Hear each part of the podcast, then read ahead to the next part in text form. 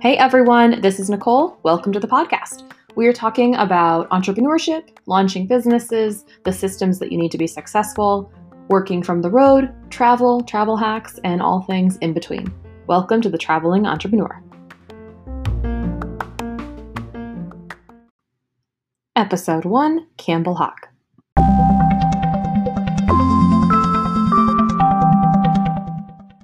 Right, Campbell, thank you so much for talking to me today. I'm really excited to like hear your story and learn a lot from you because you have a lot to offer. So, thank you for being here today. Thank you so much for having me. I'm so excited to be here and to talk to you today. So, before we get started, because I have a lot of questions, but before we get started, if you could just tell everyone what it is you do and a little bit about like your background.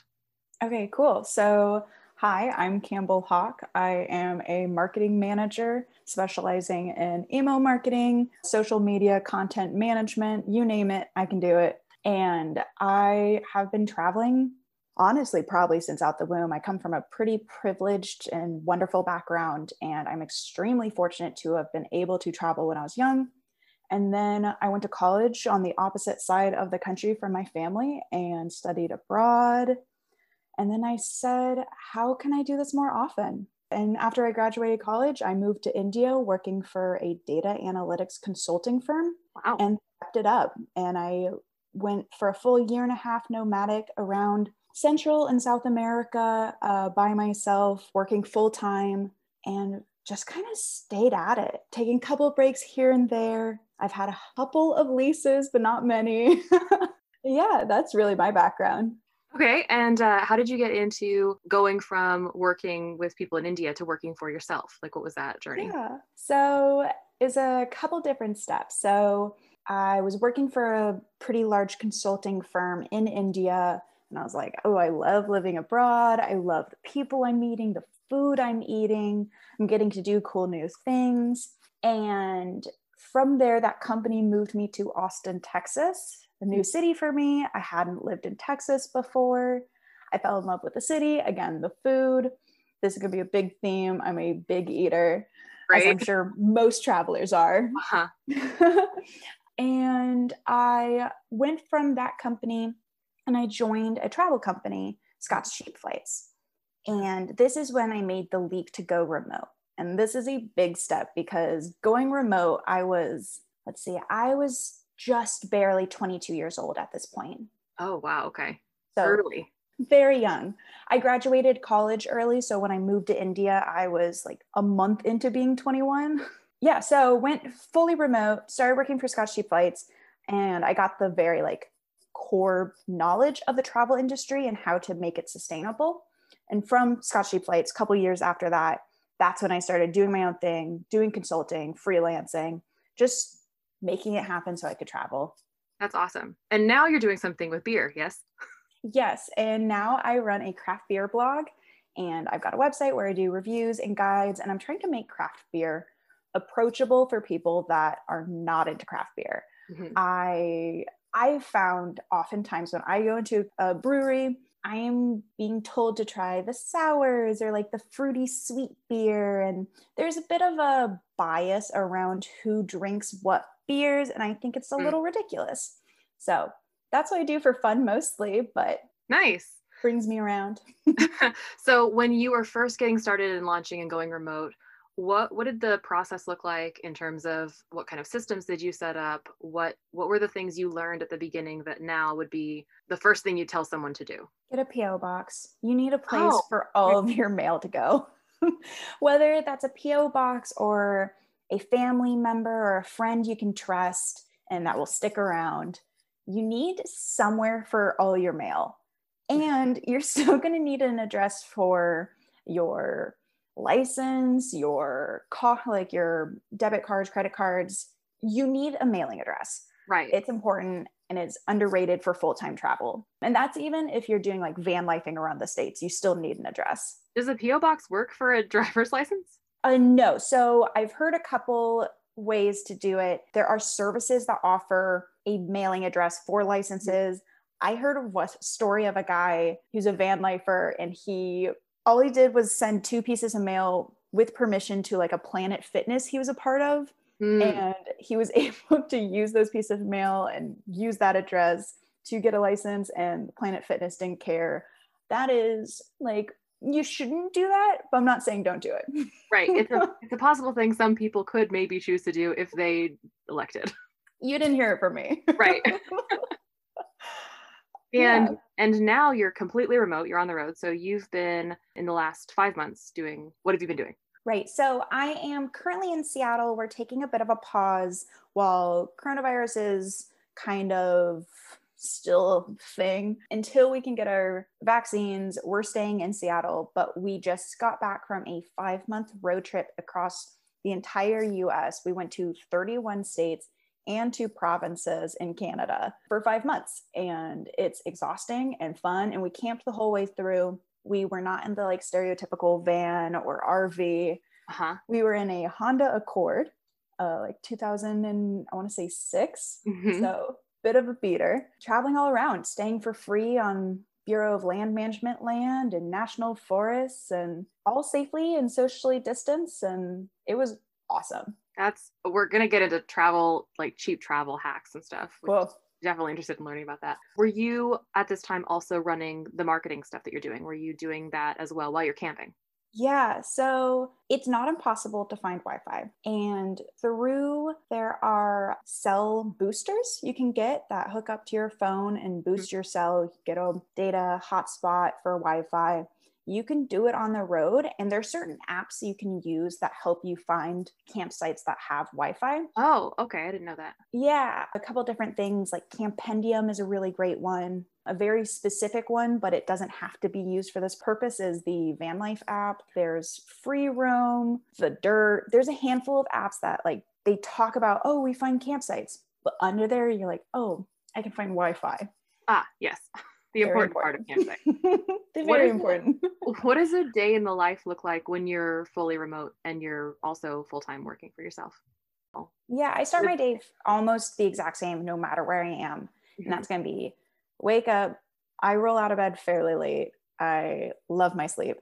I get a cup of chai. I don't do coffee. I take some like quiet breathing time with my chai. And then I hop on my phone and figure out where am I going to work from. Sans pandemic, I am typically out of a brewery or a coffee shop. Yes, it is on brand with my craft brewery blog. However, pre blog, I almost always worked out of breweries. They have incredible Wi Fi and no one else is on it. Mhm. Unlike cafes and coffee shops where you're competing for the best Wi Fi, you don't have to at a brewery. That's awesome. Little tip. yeah, good to know. I've I've uh, occasionally attempted to have like a glass of wine, a glass of beer while I've been working, like in coffee shops that have that, and it Yeah. just I can't do it. I've discovered like, oh, I'll just have the one, and then all of my focus is out the door. So that would be very dangerous for me. but other people, it takes a minute and you kind of definitely have to put on bigger blinders of like i'm not engaging in conversation this is still my work time i Mhm. keep it to like a low abv where i'm like okay max 4% is all i'm going to do until 5 p.m 5 p.m i'll go up to a, a bigger drink that is smart. you got to set rules. And honestly, I think working remotely in general, whether you're traveling, whether you're at home in a pandemic, you have to set those rules and boundaries for Mhm. yourself because no one else will. I always joke when you're out partying in Europe and when you're leaving a club, it could be 4 or 5, 6 a.m. In the States, we force you home at 2. And like sometimes you need it. I need the nanny state to send me home. right. How are you as a, as a boss for yourself? Are you generally a pretty lenient boss? Are you a very strict boss? I know you have boundaries and rules and stuff, but where do you fall in general? it depends on the day. So I kind of give myself a little more wiggle room on, say, Mondays, and I work a lot of Sundays. Hmm. And so my work week actually is typically Sunday to Thursday, Friday and a half or so. And then I'll take like Friday afternoons, Saturdays off. I find it it's just a little more easy to be a part of society that way. Mhm. Sundays, I've never really taken as a relaxing day anyway. yeah. I'm always having to do housework or sightsee or wherever I may be. And so I've just taken Sunday as a work day. I'm a fairly strict boss to myself, but that's how I find it to be sustainable. yeah, I think you kind of have to be. I mean, you it's good to find that flexibility and give yourself the the breaks, but if you can't rein yourself in, like you cannot work for yourself. exactly. Exactly. If you can't tell yourself, "Hey, I have these five things on my to-do list." Yes, it's 8 p.m. and I want to watch a show on Netflix. If you only have a couple of them done, you kind of need to stay on it or else you'll just continue to let it slide. Yeah. Yeah. I learned this the hard way when I first started out. So. I think you all kind of do. Like I definitely did as well. And especially when I was traveling and learning how to work remotely, there's definitely days where I'm like, well, I want to see the Panama Canal today. Yeah, like, for sure. But I also still have this work I need to do. How can I do both in a way that's beneficial both to my team I was working with, myself and my work goals, mm-hmm. and my travel goals? How do I balance that? It took yeah. my laptop to the canal, is what I did. well, I mean, the whole reason most people elect to work for themselves is to have that flexibility, have that freedom. And if you're not giving yourself, if you're not going to go see the Panama Canal, why? what's the point of being remote? Exactly, exactly. And for me, taking my laptop to the canal, working from the canal, that was, I think, one of the most memorable work mm-hmm. days I think I've ever had. Yeah. It was incredible. First off, it's a canal. You're just seeing boats go through. I'm from Seattle. I see that most days, anyways. Yeah. like, it's just on a bigger scale. Exactly. Exactly. exactly. It's not. I don't know. That people think like you do your your work on the beach in the sand. It's like no, that's really messy. You're gonna get sand in your keys. It's so that's messy. I've tried. yeah, tried. but but you might get some work done on a balcony somewhere or in a little hostel somewhere or yeah exactly. It's a little grittier than i think a lot of people try to glorify it to yeah. where like you may be on sitting on a box with your computer on another box when you're in between spots and you just happen to get quick wi-fi. Yeah it's it's gritty and it's not always pretty and glamorous and you're not wearing makeup in these flowy dresses that you see on Instagram. As much as I would love to live that life I can't. Yeah not sustainably or not without a lot not at all. money. yeah. So let's talk about travel hacks and cheap travel and because I just have I mean I could ask you a million questions I won't but how do you what are your best tips for finding cheap travel? Be flexible I find most people think about flights and cheap flights backwards, where they say, Oh man, I really want to go to Barcelona this summer. And right there, you're already looking at a $1,500 flight round trip. Mm-hmm. No matter where you are, you're lucky if it's 1500 Yeah. You're looking at peak travel times, a hot destination that's like very sought after it's going to be expensive if you're already kind of thinking so close mindedly. So be flexible. Be flexible of when you're looking to travel, where you're going to, where you're going out of. I think it's really important just kind of stay on your toes. So I like to set my budget first. So, for example, a lot of my travel hasn't been during times I have a lot of money. Mm-hmm. And that's just the fact of the matter. I'm fairly young. I I don't have an allowance, that kind of thing. So, I set a budget. I want to say, okay, in the total trip, I'm going to spend X amount. For my flight, it's going to be Y amount. Typically, I'm looking to fly no more than $300 round trip, mm-hmm. whether to Europe, Central South America, Asia, you're going to have to push up to probably 500. It's still great. Which is still great. It's still a good deal. I get super jaded where I'm like, $500 is so expensive. right. Still amazing. Still. Comparing to regular flight prices. Exactly. And so I say about, okay, $300 round trip. Ideally, I'd love to fly out of my home airport, but I'd be comfortable looking to drive within three hours. Mm-hmm. For example, from Seattle, you're going to also be looking at like Portland Airport, the Vancouver, Canada Airport, mm-hmm. seeing what you can do out of that bubble for airports where you're, say, in Denver, you don't really have as much of a bubble, but you are in a great airport where there's Frontier Airlines and you can get a $30 flight round trip to, say, Las Vegas. And from Vegas, you can get a flight for $150 to Mexico, oh, if okay. not less. That's and so a good point. You add the two round trip flights together, and it's still going to be cheaper. And if you plan your travel correctly, maybe you get a day in Vegas Mm-hmm. That's a great way to kind of hack it, especially if you're in more of a remote kind of place, whether you're in North Dakota or you're in Utah. You can kind of still get cheap flights if you're a little more flexible with where yeah. you're going out of. Now, there's peak travel times, and that's summer, which you're looking at roughly mid May through end of August, beginning of September. And then there's wintertime travels you're looking at for US, you're going to include all the way from like end of November, including Thanksgiving, mm-hmm. through that like first week in January. And that's, of course, Thanksgiving for US citizens, Christmas, New Year's, Hanukkah, everything thrown in there. Yeah. And it's going to be expensive. If you're willing to have a more expensive flight, yeah, do it. Go ahead. But if you're looking for cheap f- travel, cheap flights, don't do it. Right. Your excursions when you're there, your meals, everything will be more expensive. Yeah. Something. And people forget that adds up. Yeah. Even accommodation is going to be more expensive. Yeah, which arguably all the other stuff, the food and the tra- and the experiences are the most important part. So you want to make sure you can have as many of those as possible. Exactly. And you can do more if you're flying for cheaper. Yeah. So I typically recommend looking to fly between like mid end of January and roughly end of April. Mm-hmm. That's going to be like your peak travel, like springtime. And then there's September through like beginning, middle of November. Good That's to be like your peak fall time. Yeah, that's lovely to know. It and it works. It works wherever you're going.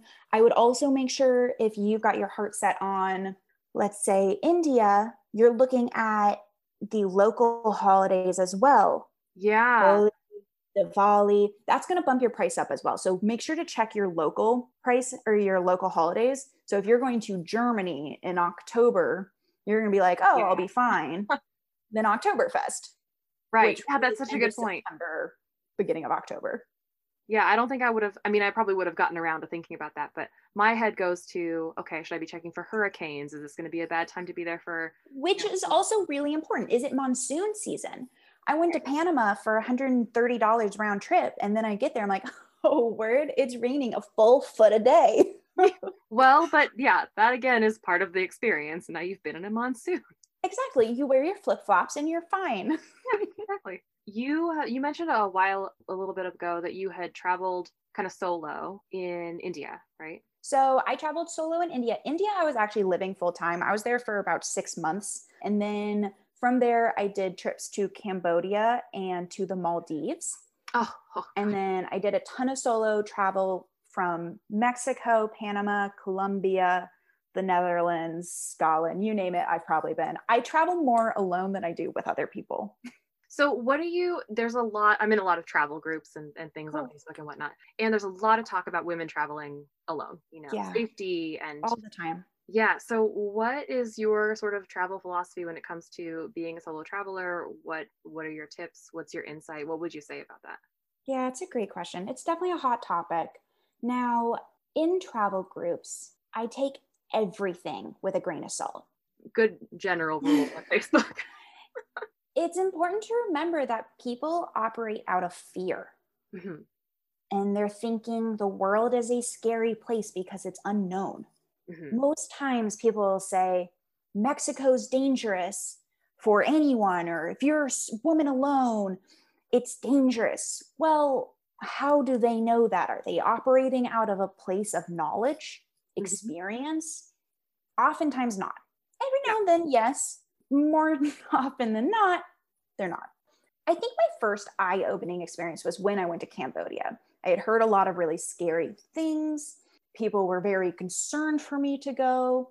And then I got there and I felt so incredibly safe mm-hmm. and welcomed and comfortable. I really, I, not a single minute of, ooh, that's uncomfy. I mean, even the tuk tuk driver offering for me to have a ride on his tuk tuk for free was done in a way that made me feel less uncomfortable than any experience in the US or even in India, which mm-hmm. was a little more uncomfortable as a woman by myself. mm-hmm. Yeah. And what about uh, the other side of traveling alone, which is just how do you stay sane? How do you make friends? How do you do you tend to socialize when you travel? Like I do all the time. So I'm a very social person. I've made friends everywhere I've gone. My Facebook, Instagram, like friends follows list are wildly diverse because it's just people from all different walks of life from all over the world. I'll strike up a conversation with anyone. I I I'll sit down at a bar by myself and strike up a conversation with the bartender and then be like, "Yo, when are you getting off? You want to like go hang out? I've heard of this cool bar." I stay in a lot of hostels when I travel by myself. Mhm. And they're not for everyone, but if you like meeting people, if you want to socialize, it's a really great place to start. Mhm. So, full time travel, it's absolutely exhausting to be in hostels. Even for a long weekend, it can be exhausting to be in a hostel. What There's about it is exhausting to be? There's a party uh, culture that comes in most hostels. Mhm. Really late nights, you'll have noisy roommates. It's a lot, especially if you're trying to work the next day as well. Yeah. You can't always do it. So, I would often stay for like a week in a hostel and then get a one bedroom Airbnb apartment for like a month or three weeks or so afterwards. Kind of do like one week on, three weeks off. Okay. Yeah. And so I'd meet people, make friends, get to know people in the hostel, and then Uh-huh. go live by myself and keep up the friendships. That's brilliant. It was It's so like good. approaching housing not as a functional housing, but approaching Yeah. it as like, I'm going to use this opportunity to build my circle. That's really smart. Exactly. And I find a lot of times, as long as the workers of the hostel are hired locally, they're locals, you get a lot of good insider tips of where to eat, where to grocery shop, where to go and see what's actually important, and create a bit of a community with the workers hmm that I have found really beneficial. Yeah, that's awesome. I've I've never actually stayed in a hostel just because by the time I started traveling really seriously, I was married, and so we were getting you know Airbnbs and whatnot. But this is You making me rethink. single rooms in hostels too. Oh, really? So, a lot of hostels these days, because they're trying to cater to everyone, they'll create a full like hotel experience in a hostel. So, if you have a significant other, you can have your own private space and still have a community aspect. Do you think you still get that community? Yes, because oftentimes the rooms are only for sleeping. Ah, okay. And so most of the community is going to happen in the lobby, wherever people are eating. So oftentimes there's a kitchen space. There's oftentimes maybe a pool if it's a warmer climate. Maybe there's a pool table. So if people are playing like billiards, that's where the community really happens. So you can still do that, just don't hang out in your room. Yeah, yeah. Good, good rule of that's just a general. If you're traveling, I want to spend Exactly. as little time as possible in the place that I'm staying. Like I'm there to experience life. Definitely. I think it's important to know with hostels, they're not all created equally at all. Mhm. There are some really dirty, grungy ones. And then there's some really posh, beautiful, like hipster, beautifully decorated ones. So there's a bit of everything. Mhm. I kind of balance between like the really nice posh ones and like kind of the middle of the road. Like maybe don't wear just bare feet all around. Where do you search for accommodations when you're traveling, and what are the like? What would you consider like a red flag on a website, or what are you searching for when you're looking for places to stay? So I do a couple different things. Uh, typically for hostels, I use Hostel World. I always read reviews and whatnot. I look for pictures. Typically, I'd like to see at least more than 10 pictures. Come on. I mean, this is your bread and butter of business. You can't post 10 pictures of your business. Yeah. And a red flag for me is anywhere bed bugs. If somebody two years ago mentioned bed bugs, I'm not staying there. Yeah, That's just a rule of thumb. Yeah, great. other than that, I stay pretty flexible. Of course, I'm looking for Wi Fi. Um, a lot of hostels and even a lot of restaurant or um, hotels will offer free breakfast. hmm I love a free breakfast. It helps you with your budget. Typically, they're going to cost the same as a normal hostel or hotel. So that's something big I typically look for just to take it off my mind, even if I want to get my own like fruits and yogurts and whatnot for breakfast. I Yeah. like the option. Yeah, give yourself the choice. If it's the last day of your trip and you're out of money and you have food for the morning. Exactly. So I have a few. I have sort of like rapid fire questions for you. Cool. Um, but before that, I have a, one more question because I this is not on my rapid fire, but because we haven't discussed it too much. But what are a few of the beers that I should be trying? Ooh, ooh. Okay, so it totally depends on what your what your taste is. It's important. Mhm. And I'm not going to recommend specific beers, but I'm going to re- recommend like how to go about getting good beer. So Excellent. that way it's a little more applicable to everyone, no matter what time you're listening to this. Go to your local breweries. Uh-huh. Now, I would go onto their Instagram, go onto just Google Maps and look up where your closest breweries are. See what the reviews are. Do the is the aesthetic something you feel like you'd feel comfortable in? I like a like a warehouse kind of brewery where it feels a little industrial. Some people like a more like restaurant feel in a brewery. Find a place where you think you'd feel comfortable. Mhm.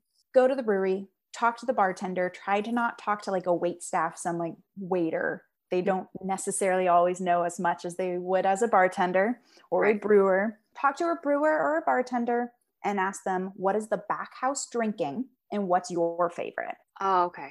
the people brewing the beer have their favorites that you know it's been a long day they're cleaning out the tubs. What are they drinking at the end of the day? Hmm that's crucial because you know it's going to be good. Right. it's going to be easy. It's probably going to be a little crisp. That'll be a good beer. So those Okay. are my first questions and then the bartender asking them what they've been drinking one it makes them feel better of like oh what about me and two it they'll often talk back with like more of a here's what people are liking Uh huh.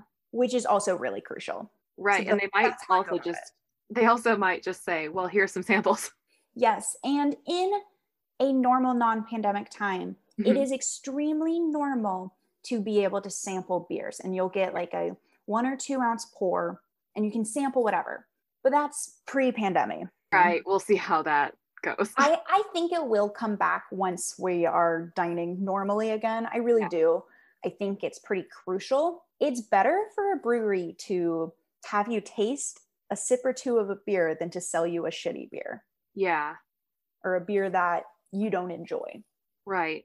Well, even just for the experience, if it's not if it's not just about the beer, like they just want to provide you with a good customer experience so you feel bonded and you come back and yeah. So Exactly. And it may be that you just are interested in a beer and the bartender's like, you got to at least try it. yeah. And you try it. Yeah. I think that's how I got turned on to sours. Somebody had me try a sour and I was like, I'm not gonna like this. And now I do. So I yeah, love a sour. gotta give it a shot. I was about- going to say, it's so funny when you go in and like, I'm being judged because I'm a young woman in a brewery and they're like, well, you probably like this sour. I'm like, okay, yes, I absolutely would. what about this one? exactly. I yeah, I am uh I oscillate between like a sour, I really like a good stout, or a wheat beer. I don't I'm I'm gonna get crucified online for this. I don't like IPAs and I'm from Portland and I should like Nice. IPAs, but you know, I just there's too I can't handle the hops. like everything, there's trends. IPAs are done. And I know I will also get crucified. I'm here for it. Put me up on the cross. I'm over it. Uh-huh. I'm over it. I I like an IPA. I like a good IPA.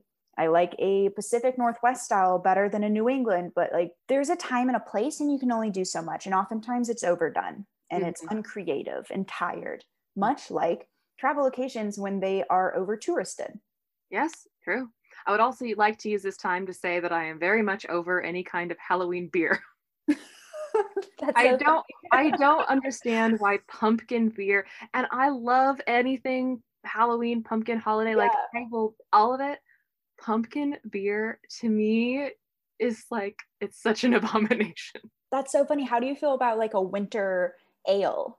Every once in a while I'll like one, but I don't really I'm not as big. I don't really like any kind of holiday themed Cool. beers in general. At least you're consistent. That's true.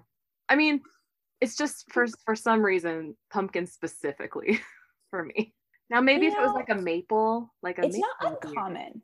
I So- find a lot of people find pumpkin anything pretty polarizing. Yeah, that's true. I'm just usually on the other side of that argument. There's nothing wrong with that. It's all about taste. You Yeah. know, for me, I I don't feel need to go to a lot of these big heavily touristed locations because it's not my thing. I would Yeah. much rather go to some super sleepy little town where no one speaks English and I am struggling to get something off the menu Mhm. than to be around 20 other American families. yeah. It's all taste. What are what's your favorite place you've been? Great question. Okay, so I don't really have a favorite place I've been because I find every place I've ever been has had an extremely unique experience. Yeah. With that said, I did get, I like to say stuck. I got stuck in Playa, Playa Venao, Panama. And this is a small coastal surfing village off the west coast of Panama, about like two, three hours from Panama City. And I say I got stuck there because I spent a week there and I said, Oh, yeah, I don't want to leave. And I extended my trip. I extended my stay there and I just didn't. I just stayed a little longer and it was so worth it. I'm so glad I did. That was a really lovely stay, but it wasn't there wasn't anything stand out about it specifically. Mm-hmm. It was kind of like a beautiful disaster of everything where the weather made it so I didn't really want to go back into the city. The it was kind of a quiet town so I could get to know it a little better. I was really liking all the different other tourists that I was meeting and the locals. I just liked the experience overall. Yeah. I love the Maldives, but that's like a classic how could you go to the Maldives and not like it? Right. Speaking of touristy. Exactly, exactly. Very touristy. Um, I was there by myself, which is not common. The Maldives, much like the Seychelles, is a honeymoon destination. Right. You get people celebrating their anniversaries and their honeymoons, and that's about it. So yeah. for me as a solo woman to show up, they automatically assumed I was like a broken hearted, somebody left at the altar. I was treated very well. I was in. I, would have played that up so badly. Oh, it's terrible. I desperately need, you know. I definitely did. I definitely did. I was getting free wine. I had the wait staff waiting on me beck and call. Like they were so kind. It's like, thank you. yeah, so I'd say that's kind of my top. However, I love Amsterdam. Every time I've ever been to Amsterdam, I get to the city and I think this is so livable. Yes. It's livable. You can look around Amsterdam and think, I can make a life here. Whether yeah. it's biking down the street and getting almost clipped by another biker, or you go into a grocery store and you're picking up stuff at the market, it just it feels so good. So good. I, I say yes, no, as if I've been to Amsterdam and I have not, but you know I, the feeling, I'm sure. Well, I, the reason I say that is because I a long time ago watched a House Hunters episode, House Hunters International. I love uh, the show. Oh, so great. And it was in Amsterdam. And all I could think the whole time was like, my God, this would be a cool place to live. Like it's just so comfortable and walkable and friendly and like, yeah. And, and the Dutch I, are fun. They're yeah. fun people. They're here for a good time. You know, they're the work hard, play hard kind of people. Mm-hmm. And I'm in. I'm in. Yeah. Yeah. Those are my people. and like okay, I'm not as tall like as say a Dutch or a Danish person, but like I'm fairly tall. yeah, like I I totally fit. I'm from here. Yes. I blend in. Awesome. Okay, so have some questions for you. Okay. And just don't think too hard about them. Cool, I'm on it. Some I already know because we've talked about them. Okay. Are you an aisle or a window seat on the airplane? I'm an aisle seat. Me too. Okay. I I like to be able to go to the bathroom when I want to, and you're the first off when you're getting off. Yeah, True, exactly. I, and I don't mind waiting for other people. Like, if you want to get out of the window seat, that's fine. Yeah, totally. I don't mind. Yeah. okay. hostel, Airbnb, or hotel? I am team hostel. Airbnb if I'm with a small group of friends or significant other. And then I'm Airbnb once I'm tired at the hostel. Right. Okay. So if money were no object, where would be your dream destination? Oh, I love this. And, and, you, and it's not a $300 flight. what? I could never. I really want to spend some quality time in the continent of Africa, whether it's mm-hmm. Namibia or Kenya, South Africa. I'm pretty equal opportunist, but I would like to spend some quality time really just immersing myself in the different cultures and the different languages and foods. I want to spend some time there. And I know it's not going to be cheap to get there. Probably not. But afford you can you can figure it out if anyone can you will find a decent oh i'll find a way um, okay where when when covid is over your next vacation or Ooh, destination okay. so when covid hit my boyfriend and i were going to be moving to south america mm. and we were going to do about a month in each different uh, country and kind of extend the trips kind of like where we saw fit. So if we really liked Peru, we'd extend the month to further. And we plan on doing it again or doing it what yeah now later. Eventually. making it happen. So I doubt it'll be the next place we vacation or travel to, due to the fact that I don't see it being possible for at least another year, mm-hmm. just realistically. Yeah. And so that's still on the radar. However, I see like some domestic trips, maybe New Orleans. Once things start to open up in the US and things are a little more safe here, we're vaccinated, ready to go. We can do it safely, both for the people in the destination and for us and for the people around us. I'm seeing a lot of more domestic stuff. Maybe even like if the border ever opens up, we can go to Canada or we can go down to Mexico and keep it a little more local mm-hmm. versus oh, I'm going to be irresponsible and selfish and just bop down to a third world country. yeah, please don't do that. right? I uh, for a while a little more self respect and respect for the culture. good, good. Yeah, it's important. yes. okay, so it, when you're working, if you have to do an early morning or a late night work session, which of those would you choose? Okay, I've definitely had to do both. Uh huh. I. I guess it kind of depends on like how early and how late I'm whatever your normal wake up time, I'd say like two hours before that. I'm generally team early morning, mm-hmm. which is funny because I also did say on this podcast, I love sleeping in, but I would much rather wake up extra early, crank my workout, and then have the evening afternoon to enjoy myself, whether I'm at home, I'm on the road, wherever. I would rather that time. Okay, what is one tool or app or something that you need to be able to effectively stay remote? Oh man. Okay. I like Asana to track mm. all of my work as mm. an entrepreneur, as a business person. Staying on track of your goals and your projects is crucial. I also like Toggl. Mm-hmm. Toggl tracks your time. That's really important if you're freelancing. I also really like to track my time to kind of get a better understanding of how long different tasks take mm-hmm. because data is important. And if you don't track your data, what are you doing? Right. But that's also just me living in the 21st century, really embracing it. yeah. Okay. What's something that you can't travel without and it can't be your phone? Mm, yeah, I can travel without my phone. Honestly, it's pretty, yes, it's necessary, but I could go without it this is tough. If I'm in hostels, you need earplugs. Mm-hmm. Just in case, every now and then you get a bad hostel experience where somebody's in your room and you don't want to hear them, whether it's a snore or some people canoodling, you don't need it. You don't need it. So I would say earplugs are important. I feel like there's got to be something better though. I always travel with a really large scarf and yeah.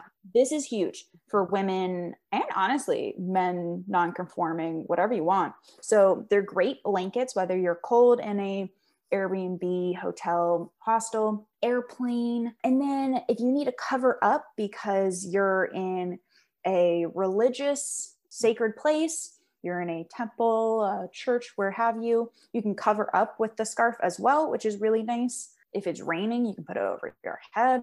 You name it. There's a lot of uses. So scarves are important. Scarf is my thing I can't travel without. That's always like I am I am always wrapped in a scarf for all of those reasons. right. It's it's so versatile. Yeah. And uh, I I usually bring a big one. So if I'm going to like a tropical place with a beach, I'll lay it out as like my mm. beach towel as well. Yeah, awesome. Just shake it off before you put on your bed. That's a mm, lot. Probably a good plan. all right. If you haven't already said them all, a travel hack that you would use, maybe for like flying. Definitely not said them all. Let's go. Okay. So always track your flights before you purchase. I'm talking you need at least two to four weeks of tracking your flights on Google Flights. You can set it up pretty easily. You put in where you want to go to, roughly what dates. You can put in like a general plus or minus seven days as well and kind of watch what the prices are doing because prices fluctuate. A lot of people think that the best time to book is Thursdays at 8 a.m. That's a lie. It's a myth. It's a myth. It's been a myth truly since the 70s. Historically, in the pre internet age, that was when flights were posted. So, yes, it would be the cheapest, mm. but that hasn't been the case for 40 years. So, don't be ridiculous. You can tell I'm passionate about this. I hear it way too often. People I had no like, idea oh, that was why Yeah, yeah, that's why. I would say think logically when you're booking the flights. When do business travelers fly? Don't fly then. Oh, that's a good point because they'll be more expensive. They'll be more expensive because they can pay more money for it because they don't have to think, oh, what's the cost of this? Mm-hmm. My employer is going to pay for it anyway. It doesn't matter. So obviously, the airline's going to charge more because they can. Right. So don't fly when business travelers are flying. Be comfortable with taking ground transportation. So, for example, and not just ground transportation, but take flights from where you go as well. I was able to go to Oktoberfest, peak Oktoberfest season in Munich because I decided to fly into Brussels. And from Brussels, I could catch a super cheap flight to Munich for the partying and debauchery because I was like, you know, it's cheaper for me to get there through Brussels. Yeah. And that's easy. And from Munich, I was able to take a train to Prague. And from Prague, I took a flight to Budapest. You know, you can get around really easily once there. Yeah. Don't stay focused. Like, let it happen. Be flexible. Oh, what else? What else? Clearly, I get excited about this kind of thing. I, I love um, it. This is, this is I, I am always looking for a way to save a penny. So I often go to grocery stores and pick up like sandwich making supplies to help cut down a meal when I travel, because it is more long term, I am max looking to buy one meal a day, max. Ideally, zero, because you got to make it sustainable. Right. What else? What else? Okay. Ask people on the ground what to do. I do typically research a ton of restaurants, things to do, places to see ahead of time Mm-hmm. And that is only because I enjoy doing it. I think too often people go to a location and they've planned it all out and then they get sad because they haven't been able to do what they're wanting to do. Have a plan, but don't follow it. Yeah. Get there and be comfortable with breaking plans and seeing something new. And like maybe you get there and something's completely off your radar, but it's worth seeing. And that's okay. How do you feel about like when I travel, I like to have a day where I plan absolutely nothing. It's an empty day. And then if nothing comes up, I have a day of, you know, sitting in coffee shops and reading and walking around. And if something does come up, I have a place to put it, like a, oh, I'm free on Tuesday. Do you ever do that? Do you build gaps in your schedule or do you tend to? I don't really build a schedule. However, I do really think that's a beautiful way to approach it. I think including empty space when traveling is important. Mm-hmm. Because if you really want to get to know a culture, it's really important to sit still. Yeah. You're not going to understand the inner workings of an Italian mind if you're in Rome and you're just seeing the important tourist spots. Yeah. You can't. And you may get bits and pieces, you may have a wonderful trip, but you're not going to understand why do the Romans eat at this time and where do they prefer to go? Mm-hmm. Yeah. Do as All the right. Romans do is actually the saying. yeah, exactly. and one last question for you. So, what okay. is your absolute favorite thing about working for yourself? Definitely the freedom. I would say sans pandemic time, it was a little easier and you could do more with the freedom. Mm-hmm. However, the sense of pride that comes with building something on your own and the humility that comes with asking others for help, which is so important. Yeah. Are really important things to learn. Yeah. Awesome. This is great. Thank you so much. Where can people find you if they want to follow you? Absolutely. You can find me on my Instagram at Campbell Hawk, Campbell like the soup, Hawk like the bird. and that's where most of my information is. I do have a Twitter and that's Lil Cam Cam Lil with a one instead of an I. All right, awesome. Thank you so much. This has been awesome. It was so lovely talking with you. Yeah, absolutely. Have a great day. Thank you so much. Bye. A big thank you to Campbell for coming and talking to me today. I am always interested in hearing about budget travel hacks because travel is absolutely not something that is reserved for people with lots of money. You can do this on budget. You just have to be a lot more careful, a lot more specific. So that was a fabulous conversation. Uh, I would love to hear from you guys. What are your favorite travel hacks for budgeting? You can share those in the comments on this episode or head over to Instagram and find us at Traveling Entrepreneur Pod and leave the budget hacks there. See you next time.